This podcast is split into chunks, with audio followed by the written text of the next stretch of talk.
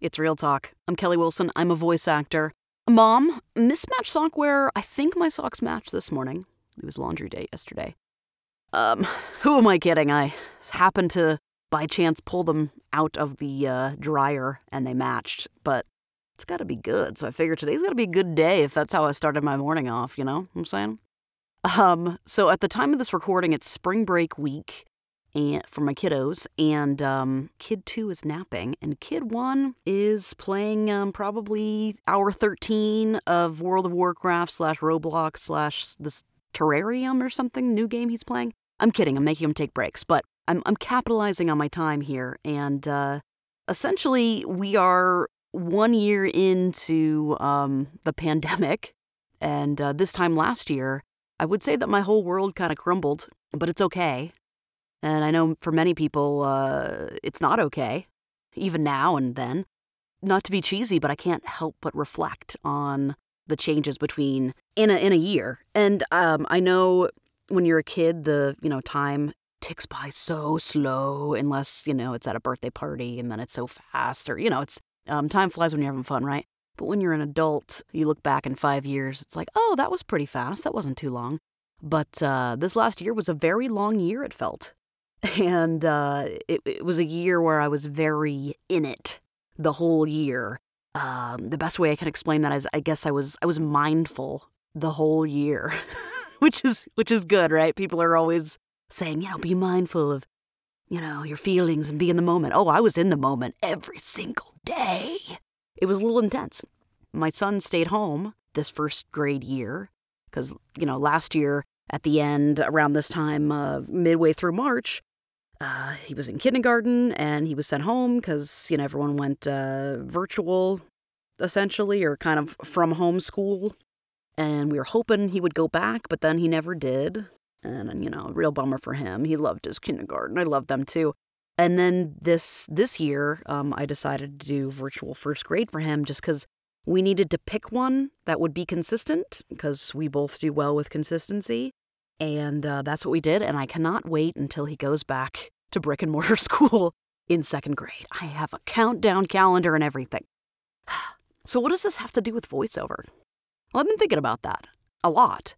And maybe it's just my business, or maybe it's the way business is now, or maybe it's because, you know, I got the mom card, the parent card. I don't know. But my business, and I think I planned it this way, has just kind of been shoved, smushed together with all the things. Because I do work from home and my kids are at home, and I still don't have, I still sent the babysitter home. Um, once everyone gets vaccinated and stuff, hoping to bring bring a sitter back. I have a countdown calendar for that too. You know what I'm saying? I'm going crazy. Um, I love them, but mommy breaks are good. This is how I roll with my business for for the longest time I was uh, wondering. I'm like, oh, is that professional enough? Is that good enough? What does that mean? Blah. But I'm thankful that uh, most of this past year I've just been too dang busy to worry about it. I'm like, wait a minute.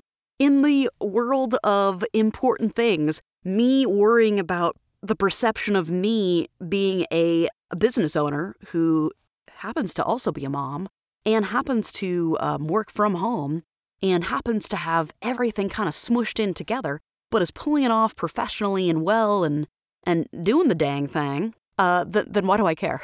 because there's bigger fish to fry. One year later, I'm still here. I still have a business, a viable business, a healthy business. And in 2020, I worked less hours but made the same amount as I did in 2019. I fully understand that there are people who are hurting, who are out of work, and uh, I in no way am like bragging. I really don't like it, it feels weird in general. But I'm I'm proud of myself.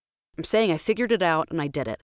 And mostly how I did that was I was just so dang busy with taking care of my family that I said no a lot in 2020?